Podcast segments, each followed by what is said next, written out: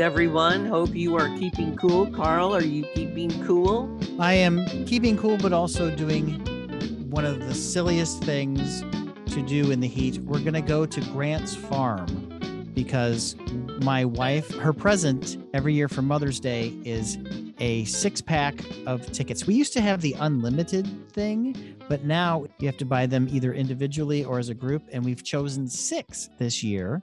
And so we are going to go make use of that today. Aha. Uh-huh. We're going to go on one of the warmest days of the year to Grant's Farm. But you're on a tram and you get free beer. So, yes. Maybe there'll be a breeze. Yay. In a few seconds from now, Lynn and I will talk Nope. Around minute 13, The Gray Man on Netflix. Around minute 19, Paramount Plus has The Day the Music Died, The American Pie Story. Around minute 28, The Last Movie Stars on HBO Max. On around minute 34, Mrs. Harris Goes to Paris. That's in theaters. Around minute 37, we'll talk Sweeney Todd at the Muni. Around minute 49, we'll have our local roundup. There was a breeze at the Muni last night, and the fans went all the whole time. So as long as you were in that area, you were fine. It was when you were out of that bubble that it was not so fine. But the humidity wasn't so bad. So, you know, it's not the heat, it's the humidity. So I feel for everyone this weekend because it's going to be a hot one. It's the butcher is not going to be the one. The butcher of Fleet Street is not going to be the one hurting the audience. It's going to be the heat. Yes, we'll talk about that later. But the big movie this week that is going to get people out to the multiplex is Jordan Peele's only third feature. This is like a Tar- uh, this he's got he's on par now with uh like a a Tarantino screening or a or I don't know who else draws huge like that. Whenever uh, we're like a, a Wes done. Anderson or yeah. or Sofia Coppola. Well, I was I was going to say uh Spielberg, but Jordan Peele has only directed Get Out, which was a cultural phenomenon, and he won the Oscar for Best Original Screenplay, well deserved. And then Us, the movie was a mixed bag, and some people loved it, some people not so much. I was in the not so much because I thought it was very muddled. But the performances in his films are usually first rate. Now we come to Nope, and this is a weird one. This takes his themes and adds on to that, but also gives us more sci fi than he has in the past. So it's not straight up horror, it is sci fi. And it stars Daniel Kaluuya, who was in Get Out. And his character is this laid back guy who's been helping his dad, who runs a horse ranch for Hollywood movies, played by the wonderful Keith David.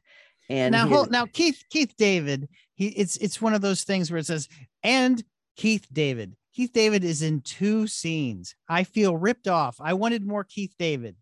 I agree with that. I agree with that.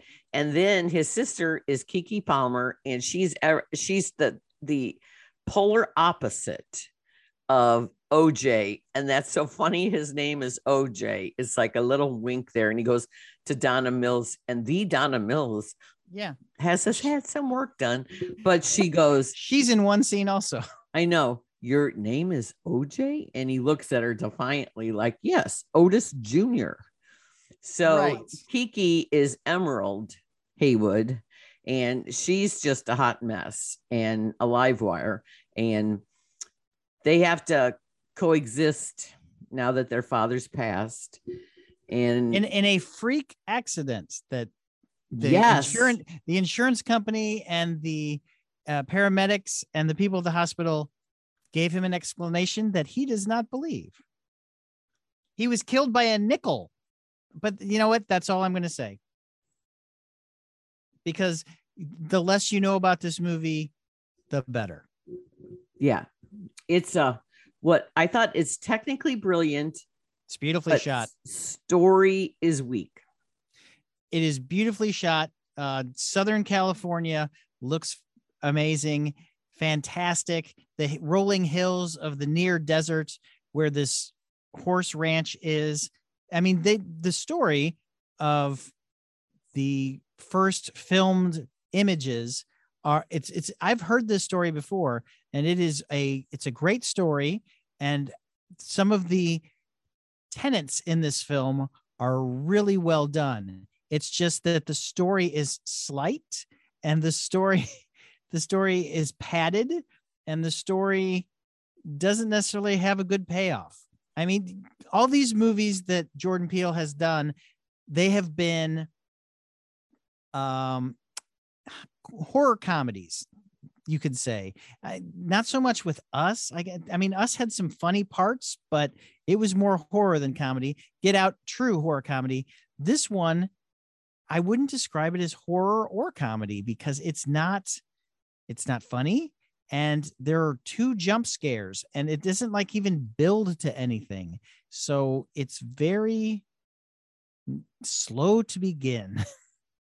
Well it lacks emotional connection because daniel kaluuya's character is so laid back and and says so's the film. Uh just doesn't have much dialogue and she's the chatterbox. And then we bring in the big box store techie who helps them install a camera. Well, Fry's is a real place in Southern California. And ah. so uh, it, it, it is it's one of the big box stores, but uh, Angel works for Fry's and he installs these video cameras because they think they see something. And just like everybody else in California, you need to get the first picture or pictures or video of it because if you have it first, then you own it. Uh-huh. Well, he's very good, Brandon Perea. I've never seen him before. I think this might be his feature debut uh, for film. And then we have the mysterious old school cinematographer Michael Wincott. He's not in the film enough for my I I like I wanted more of his story. I would have had less of Steven Yeun and more of that guy.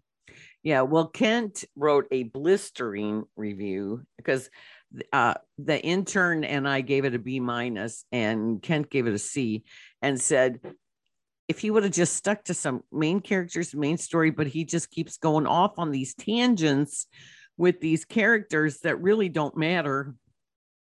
No. So why are we going down these rabbit holes with these characters when we could have just stuck to the focus. And and I like Steven Yeun. I think, you know, I oh, didn't yeah. watch Walking Dead, but I oh he's great. I mean the monkey thing goes nowhere. I'm sorry. It's chilling and disturbing, but it goes nowhere. Well, if if you like Steven Yeun in either Walking Dead or if you liked him when he was nominated for Best Actor for Minari, that's not the character you're getting in this. I mean, his character is a very Hollywood thing. Uh, it's it's a child star who is still in the business after so many years, but I also I, I find his story also hard to believe. I, I it could have been excised from the script. I think Steven Yeun just w- wanted to be in a Jordan Peele movie, and they they could have taken all of that stuff out and they could have made they could have made Steven Yeun the Fry guy if they wanted to just have him in the film. But that character, it, it's it doesn't do anything for the story. It doesn't move it along. It distracts, and it's not. It, it makes the film longer, and it doesn't need to be longer because it's more than two hours, and it could be a nice tight 145. Yes, you're right. The um the faults are many, but the Hoyte van Hoytema cinematography of the Santa Clarita Valley is exceptional.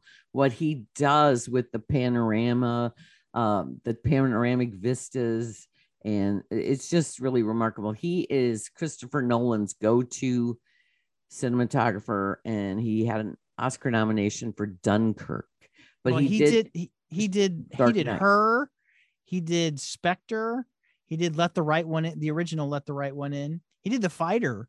So he's he's he's got the good he's got the chops. Yes, he does. And the sound design, I'm voting for that for uh, one of our nominations this year.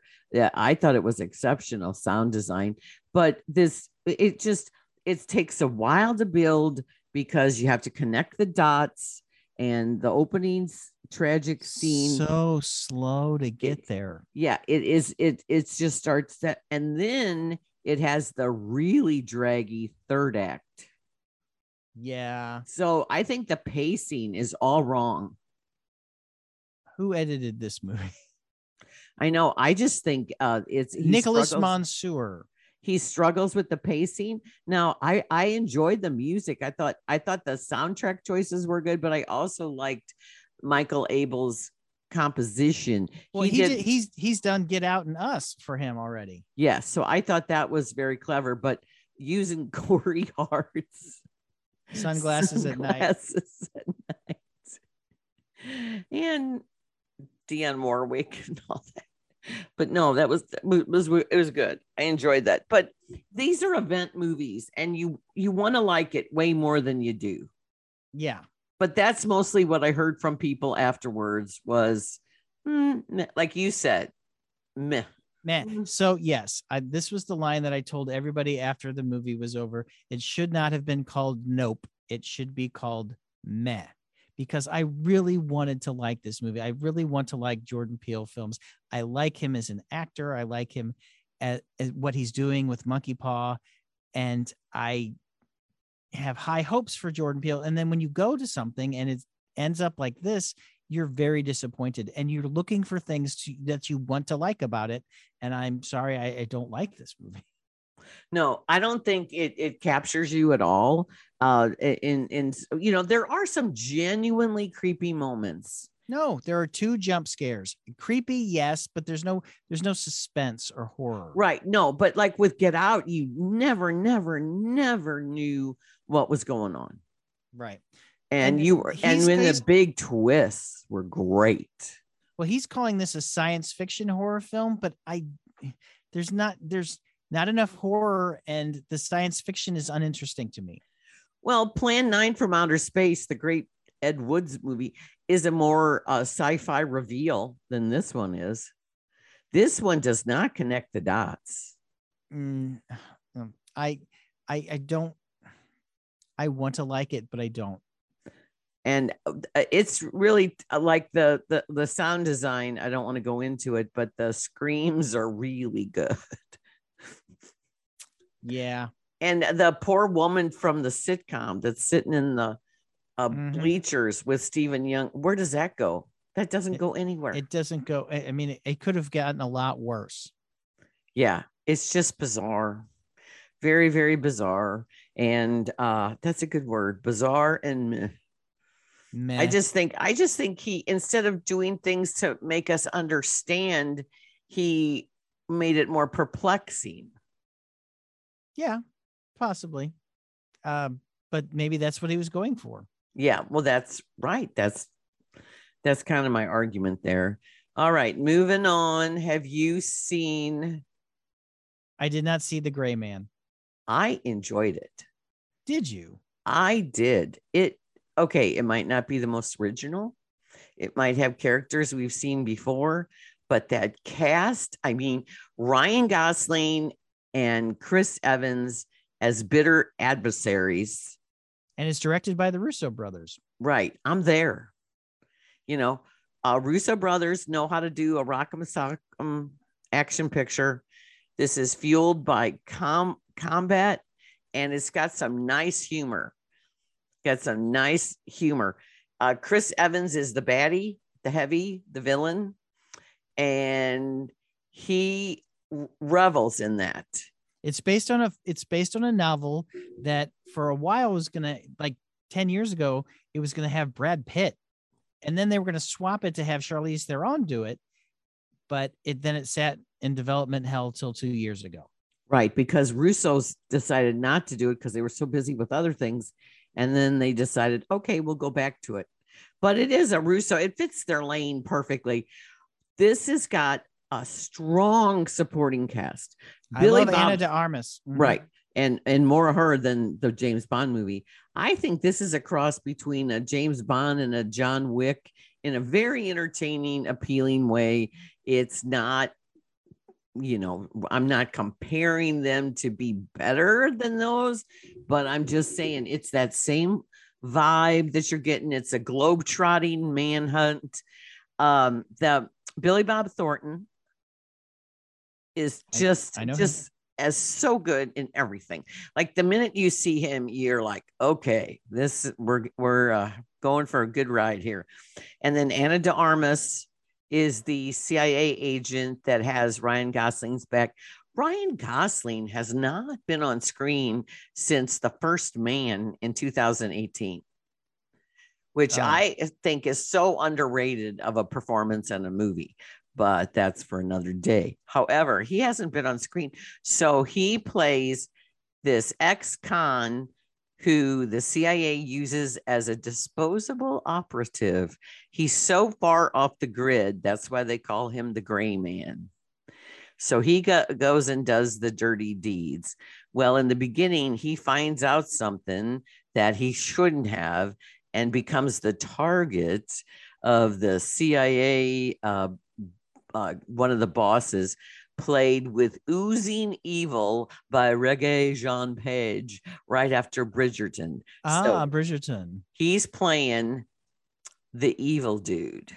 And it's great because, you know, he was magnetic as Duke of Hastings, and now he's having fun playing the villain. And then Ana de Armas, and then Jessica Hen- has Henwick of um, bugs on in the resurrection matrix resurrections and then also she's a game thrones vet and she's been on all sorts of different projects she plays one of the cia people too and uh there's a bollywood actor named Dhanush who is in it mm-hmm. and the girl that was in once upon a time in hollywood that was the child actress paired with leonardo right. dicaprio she plays Billy Bob's niece, and they take her as collateral to get oh. Ryan Gosling to hand over his information. Well, this movie's on Netflix, by the way. Yes, it opened in theaters July 15th. And here it was only like in one or two theaters, and we didn't have access to it. And then I asked Netflix if I could have it uh, for my preview content and they agreed and they sent it to me. So it starts today and it's the most expensive movie Netflix has ever made. Ever? Mm-hmm. Okay. Well, because it's a Netflix original. It's a net, uh, it's on par with uh, Red Notice with The Rock and Ryan Reynolds and Gal Gadot. Gadot. And Dwayne The Rock Johnson. Yes. Which I really enjoyed, which I would like to say yes. again. So I they're betting big on it, but I just find it it's immensely entertaining. Well, they think it's good. They think they want it to be a franchise. I could see that. I could see that. And you know, Gosling is just he's always got that air of, you know, um, you just like him, but also he's got that like that humor because he calls he calls Chris Evans when they get him, you know, and he goes, Oh, what tips off. He goes, the trash stash. Like Chris Evans has this fascist like mustache. It's really oh. good. But you can just tell he's having fun. And this is his, he's made four previous movies with the Russo brothers. Yeah. The last two, I guess what, Winter Soldier, Civil War, and then the two uh Infinity War Endgame. Yeah. Well, these two know how to stage an action scene and uh, it's good. And and Ana de Armas gets to use her martial arts that she barely used in what she did in that one scene, right? And then she was Chris Evans' co-star in Knives Out. Oh yeah, and also uh, this redeems her from that awful deep water thing, that abomination that was with Ben Affleck on Hulu well, this is this is a bounce back from Cherry with Tom Holland that they did on Apple. Right, which I did not care for. I didn't either. So we have a light week because We just do because they're giving it to Nope. Well, that, that the, the streaming services are, still doing things. Like I watched the day the music died on Paramount Plus, which is the Don McLean story. As a child growing up, I grew up uh, about a year before the song came out. So it was growing. I've had it with me most of my life. And I've always been interested in the uh, secret meanings of American Pie and who's the jester and is the king really Elvis? And so I, as a like a teenager, I dug really deep into it. And Don McLean was always never, I'm never going to say anything. And then a couple years ago, he did an auction where he told the winner who everybody was. But for the 50th anniversary of this f- song being released, uh, he has done a documentary with Apple Plus that is more so about his life.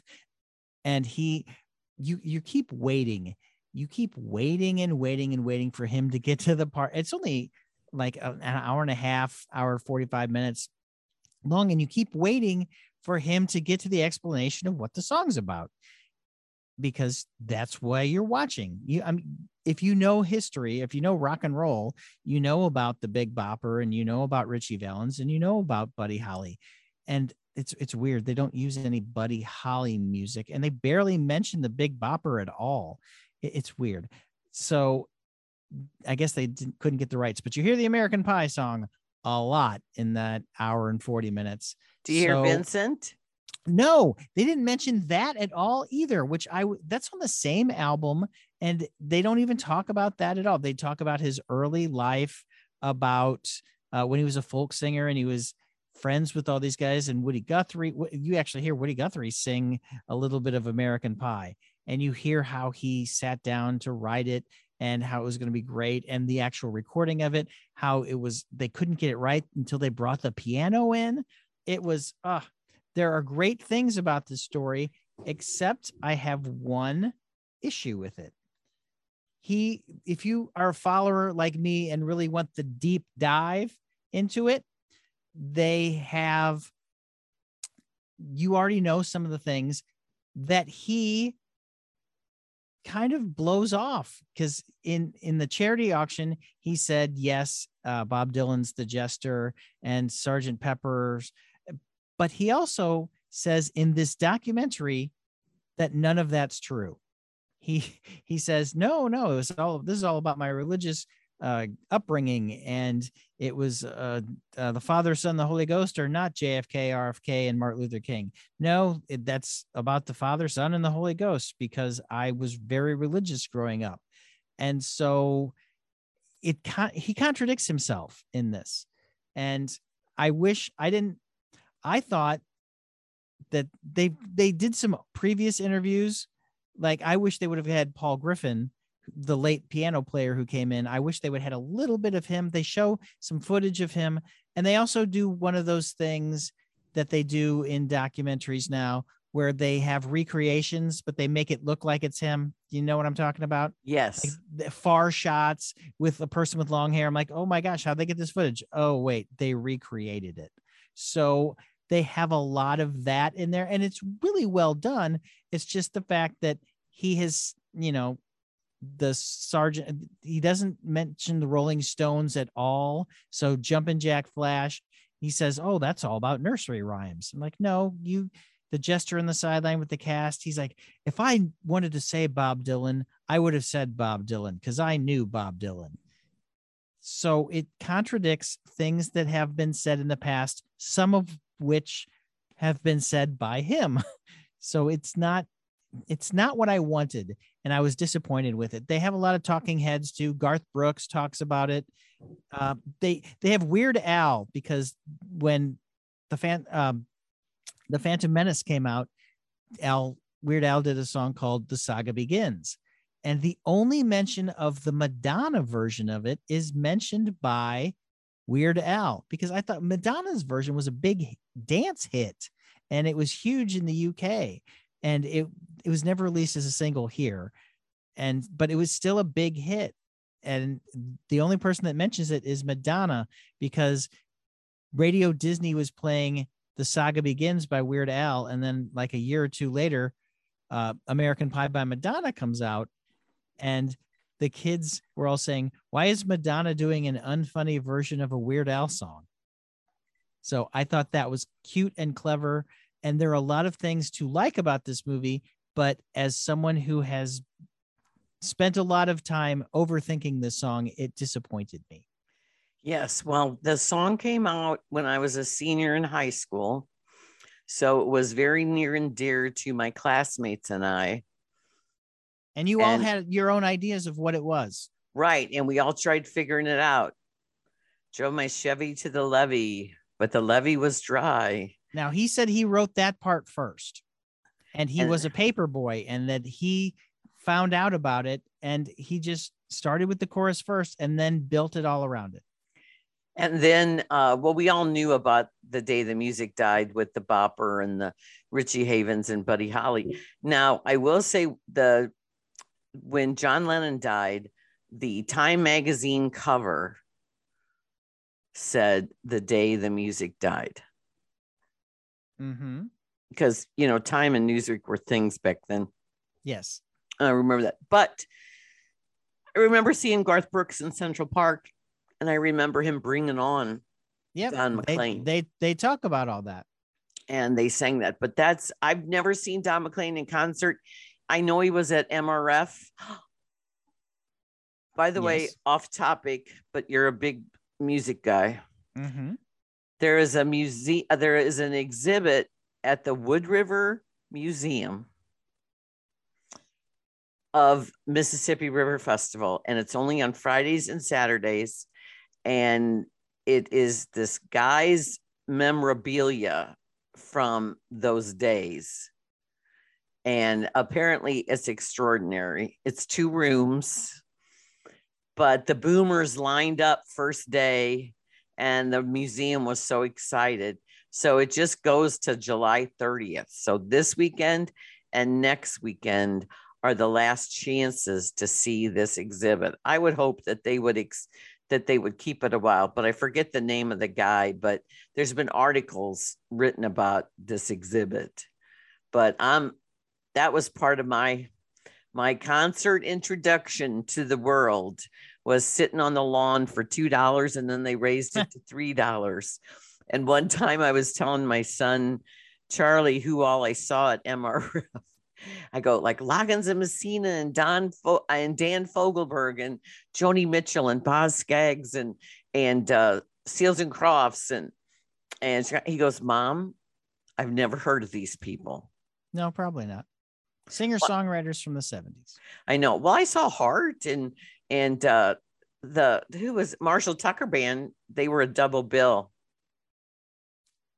Well, um, this is on Paramount Plus, which you know that I do not have. So I had to request it, and I'm glad I did. And I'm glad I saw it because now I can have my own interpretation. Because I once met a girl who sang the blues. He says it's not Janis Joplin, and I, I think that he, I think he's trying to have it both ways. But it's his song, and he can say whatever he wants. Maybe he's changed his mind about things and everyone knows it and you can close you can clear out a bar with everyone singing it yes you can well uh, if you're talking streaming i am so happy that i saw ethan hawke on colbert the other night because he talked about his six part docu-series on hbo max called the last movie stars and i it it dropped yesterday you know how they just do one yep. week, but I have access to all of them through HBO. Thank you, God. And this is going to be my weekend binge because it's going to be 109. So uh, it is about Paul Newman and Joanne Woodward. The last and, movie stars. And it is glorious. And I'll tell you, and I admire Ethan Hawke so much, but I've seen his documentaries before. And he uh was on fire talking with Colbert, and I can send you that link. But also, he was on Sunday morning on CBS last week talking about this too. Ben Mankiewicz did a piece, And that's very enjoyable too. Just about what Paul Newman and Joanne Woodward meant, uh, their lives, their marriage, their philanthropic efforts, uh, their candidness. So Paul started recording this memoir with a very good friend of his uh, in the, I guess I want to say maybe eight, he died in 2007. That was the same year as Joanne Woodward got diagnosed with dementia. Okay. She's still alive, but she has dementia. And I believe Ethan Hawke knew hmm. one of their daughters, and one of their daughters approached him about doing a documentary about her parents. And so he found out that this Paul had started recording for a memoir that never happened and he burnt the tapes. But this guy who he worked with, Stearns is his last name. He wrote the screenplay to Rebel Without a Cause. He was part of that golden age.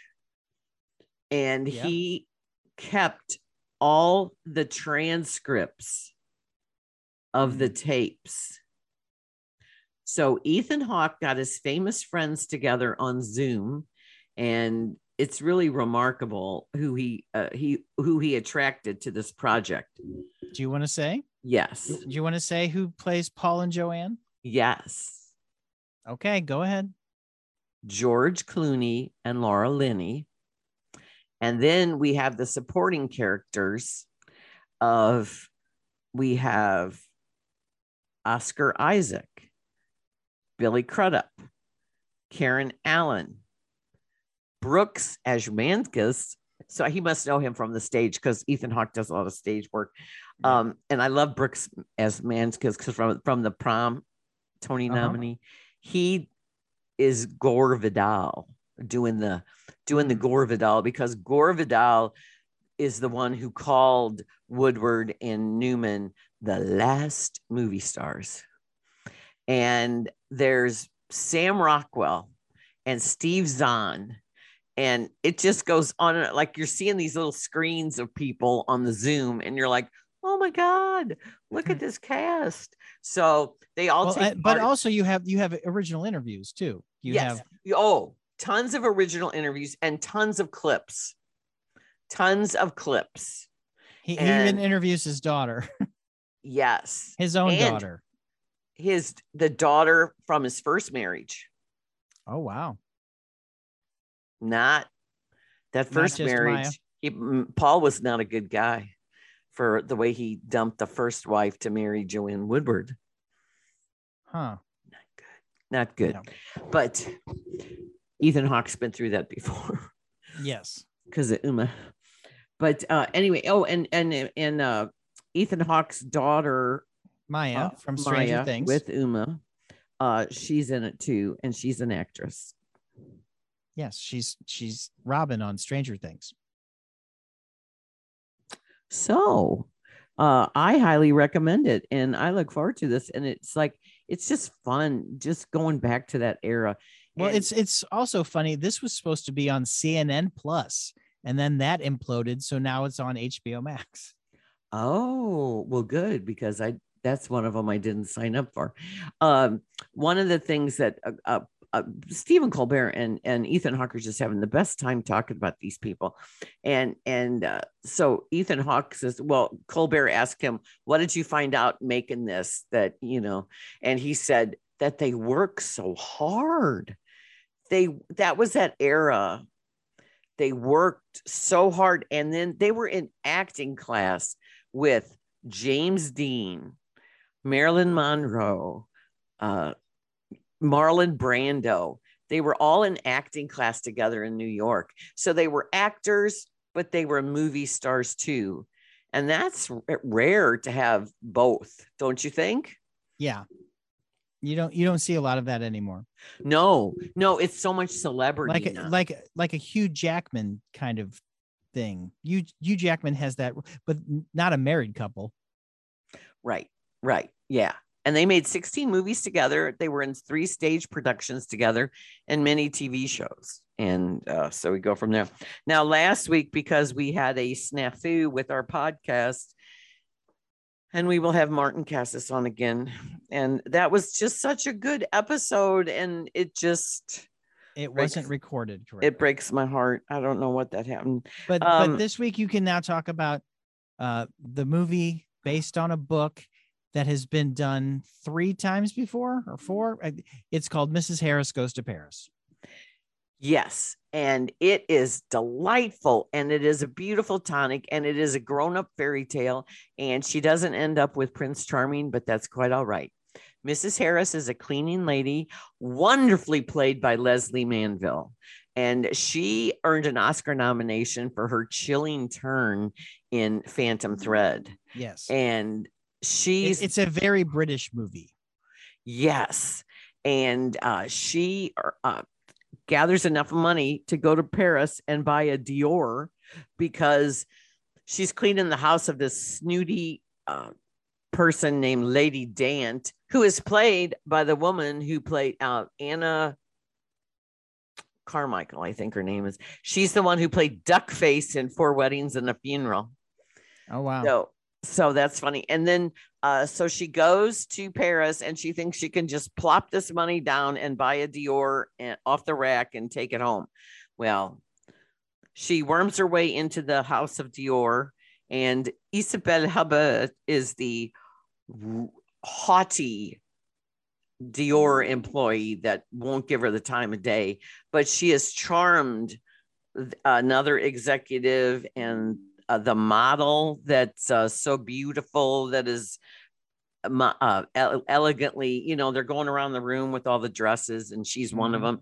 And so she charms all these people, and she stays a while because of the fittings of her dress.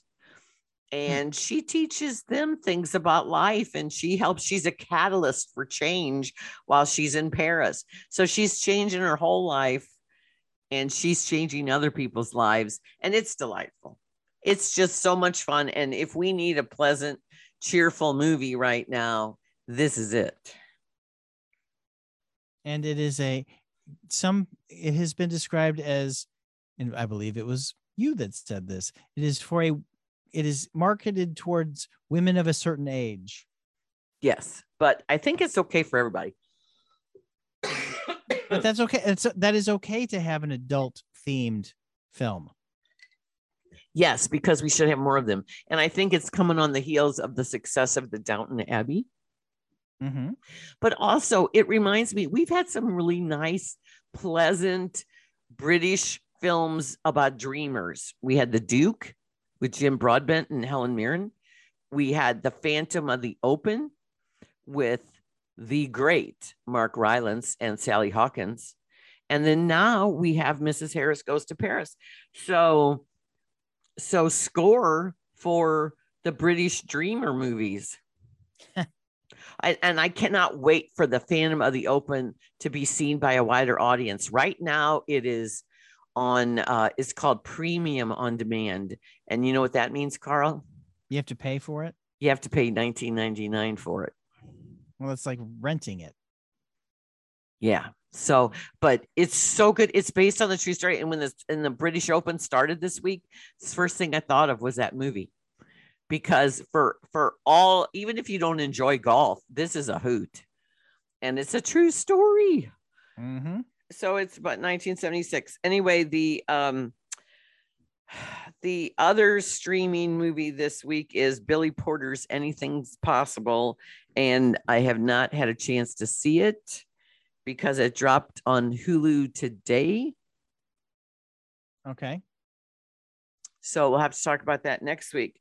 And uh i was at and this is not light entertainment but i was at sweeney todd. Did you see sweeney todd? I, I did not get to see sweeney todd. I went i went to marceline missouri with my family to see walt disney's boyhood home Uh, well, and I know you're seeing John Mulaney tonight, so you can't go because tonight is the last night for Sweeney Todd.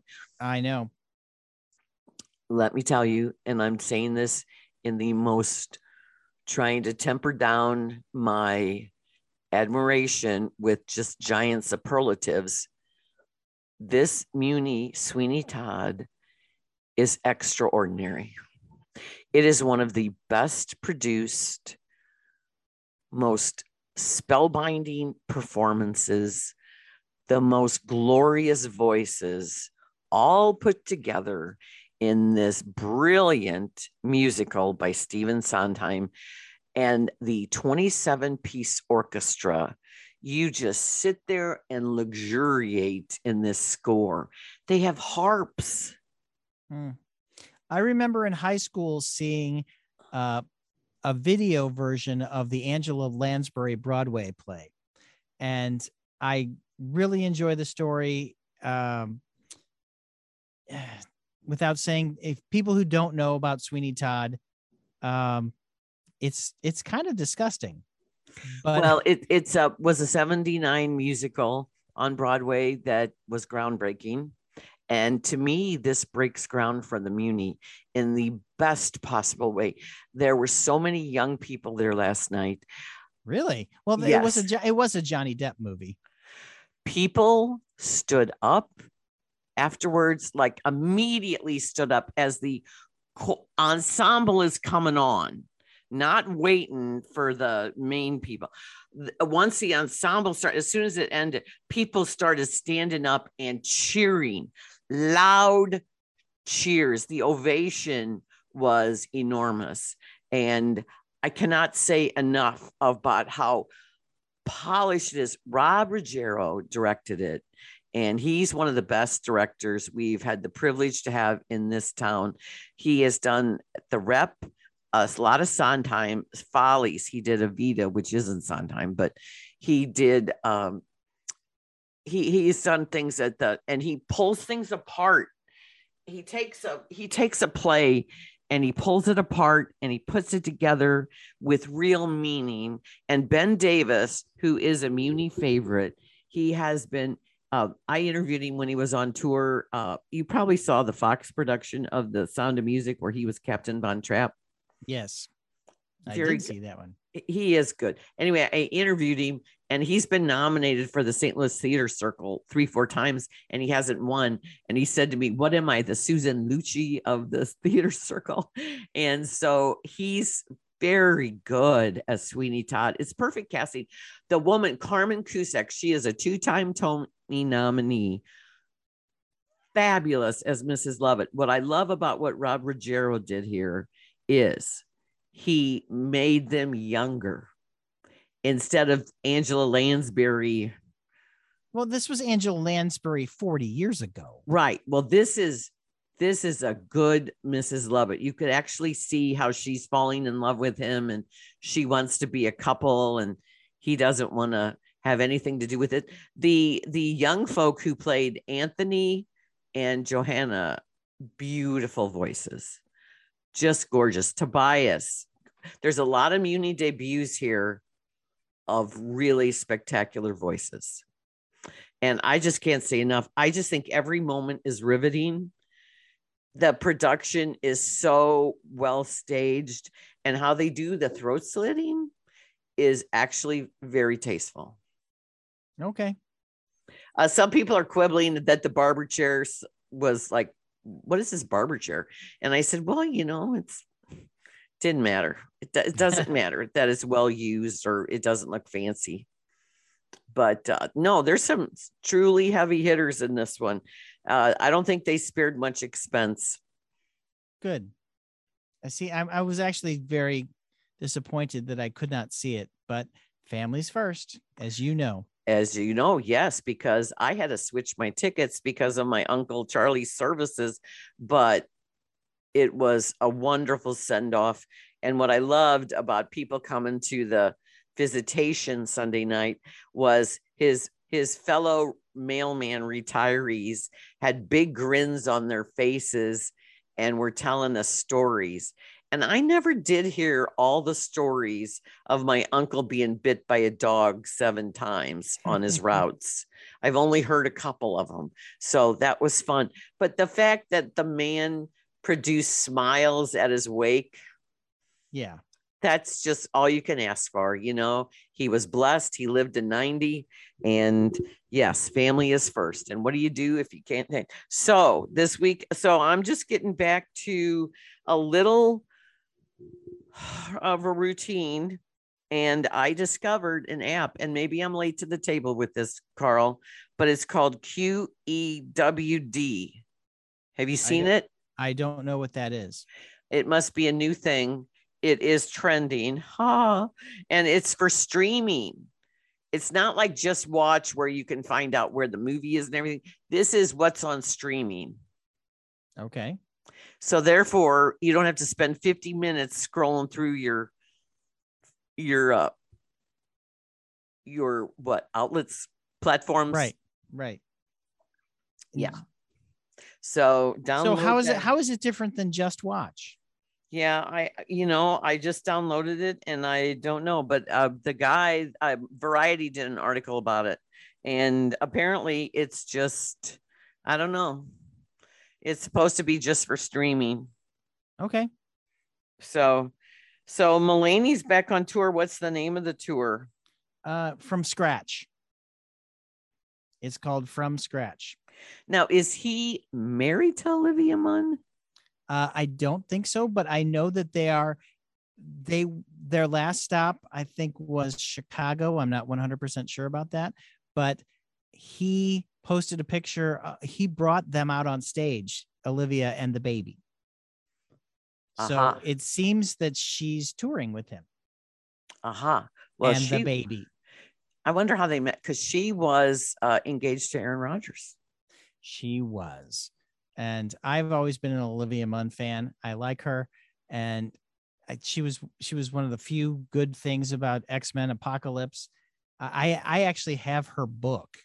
And so I love I I love Olivia Munn. Been a big fan of hers and uh I'm going my one of my daughter's graduation presents was John Mulaney, so we're going to go there and have fun tonight. Well, that's wonderful because Tim and my nephew saw him when he was uh, last at Stifel, Uh-huh. and uh, they were just howling. And that was when he was sober and he was doing jokes about his his previous troubles, and uh, but they Well- just howled with laughter. And I always love him on SNL. And the fact that he does all those musical skits is really funny. And he was very charming as Chip in Chip and Dale Rescue Rangers Emmy nominated. for Big Mouth. No, he's Emmy. uh, Chip and Dale is nominated for Best Original Film on, in the Emmys. It is. I missed that. Oh my God. Oh, I'm so happy. I am Really? so, so happy because you know how much I love that movie. I know. And I was talking to somebody about it and they were looking at me like, Have you gone off your rocker? Yes. and I was, oh yeah, I forgot the Emmy nominations came out, and also which is September twelfth, right? I don't Or- know. And then I, I um, used to know these things, but there there are just too many things. there's too many. Well, I get the variety alerts all day. Oh, Ah. I have to, I have to, uh, uh, I have to discard like half of them, Mhm. and the other half I save for later wins later. And so, uh, but the Kennedy Center honors were announced yesterday, and I am super excited because it's not only is it George Clooney, but it is my favorite rock band in the world, U2, Gladys Knight. Oh, and Gladys Knight, and who's the who else? There's a there's a classical music woman, and then be oh Amy Grant. Yes. So Amy Grant, Gladys Knight, George Clooney, U2, and now what I love about when they do the bands, like when they did the Who and when they did Led Zeppelin, they always have somebody come out and sing one of the songs, and it's a moment. Like when Heart did Stairway to Led Heaven Zeppelin. Yeah. and and reduced Led Zeppelin to tears. Yes. And when all the firemen and police came out and did Baba O'Riley for the Who and reduced them to tears. Yeah. Because if you recall, right after 9 11, the tribute concert, Who was there opening with Baba O'Riley? And that was when they needed to let off steam. And they showed all the cops and the firemen just having a blast. So they paid them back for that. And that is moving. That is one of the one of the great things about live TV. And I know award shows get erect, but the Kennedy Center is like the best one of all of them Mhm. every year, don't you think? Uh, Tania León is the other person who is is going to be awarded. She's a composer, conductor, and educator. It's Burger Week in St. Louis. I talked I to the I've I had I went to two different places this week. where have you gone? I went to uh, the former cousin Hugo's, which is now Deer Creek Bar and Grill, and so I talked about them on the radio. And as I was getting my food, someone said, "Yeah, Carl Middleman said something about you guys on the radio," and I and I and the proprietor said, "Yeah, he's standing right there." I heard I looked at their burger, it looked good. I I I am a fan of Deer Creek. I I went to cousin Hugo's every Thursday night. You uh, uh, let's say 50 out of 52 weeks a year, every Thursday night for 20 years with my friends from grade school and high school. And I am glad it has reopened as Deer Creek Bar and Grill. I enjoy it very much. Well, before Nope, we went to the High Point, and uh, Charlie got the Arch Deluxe, and my nephew got the Oklahoma burger, and I got the special Riding Curly, which is like a poutine burger, and I wouldn't recommend it. the, the- I the High Point has some good food. They also have some weird food. It depends on your mood what you want to get at High Point. So, uh, I made I- a I- wrong choice. well, I I like to stick to the things I know I will like because if you experiment, you could be in for something else. And the boys were looking at me like, "We knew you weren't going to like this." Yeah, and I said, well, it was to me all the recommended. time. I know. so, what else did you go to besides Deer Park or Deer I um I was recommended. Uh, people said I should go to Walnut Grill and O'Connell's, which I had not been to in a long time, and then uh, those places are doing great things for Burger Week. Well, I understand that not all, like Mac's Local Eats, which is supposed to have the best burger in St. Louis, is not on the burger uh, list. Neither is Jack Nolan's, who's supposed to have a really great one too in Soulard. I did run into David Sandusky of the Be our friend at the Beast yesterday, Yeah. and they have a pork burger. And he told me you definitely want to get in to try it because it's really good Okay. Well, so I'm going to do that. that because Well, I was at like, our old haunt, the Fountain on Locust, with my sister saying farewell before she headed off to LA. Well, Trainwreck has the bison burger. And so Well, there are many down- types. if you download the app, it'll tell you which is the special at every one of them. And Right. there's some some surprising choices, but that's good, you know. St. Well, Louis Lynn, Burger Week, yes. If we're if we're going to go out and have burgers, where can they find you socially? Yes, they can find me on all the socials, and I am on KTRS every Thursday night with Ray Hartman after the 10 p.m. news. Uh, Miller Furniture presents Lynn Venhaus goes to the movies. I am on my website, poplifestl.com. And we've had an upgrade. So, yay, it's faster. And uh, I was going to tell you, Carl, this weekend I am seeing theater. I am going to the Black Rep for their marvelously uh, beautiful Dontrell Kissed by the Sea, getting rave reviews. I had to delay it because of my family. And I'm seeing the LaBute Festival tonight at St. Louis Actor Studio. And then I'm going to catch Taylor's play next weekend. But, and then we have the lovely Ann Pollock. Her public memorial service is at the Grand Grandel Sunday afternoon. That that is very it, it that that will be a wonderful ceremony. And I forgot to mention before we wrap it up with you, I forgot to mention this is the closing weekend of the St. Louis Filmmaker Showcase. Sunday night is the wrap party at the Duck Room. And, you know, I was on the narrative jury, 50, 40 46 movies, and we had our powwow the other night and picked our winners, and we will announce those. And we're also going to announce the best of show, which has a $500 award to it, which is either documentary or narrative. narrative. And tonight, this weekend, I just want to mention a couple movies. Oh, I knew I wanted to do this because some of them are personal, but the local theater people, Donna Weinstein, the great actress in St. Louis, she is in a hilarious comedy called Ethan and Edna, and she plays a foul mouthed grandmother, and it is in the comedy shorts. And I think that is tonight, the comedy shorts. However, um, I'm looking it up in my book. Okay, so we have the animated and experimental shorts first, and then we have the drama shorts, and then we have Saturday is the comedy shorts with Ethan and Edna. It's 19 minutes and it's a hoot. The drama shorts tonight, I have to mention Cringe.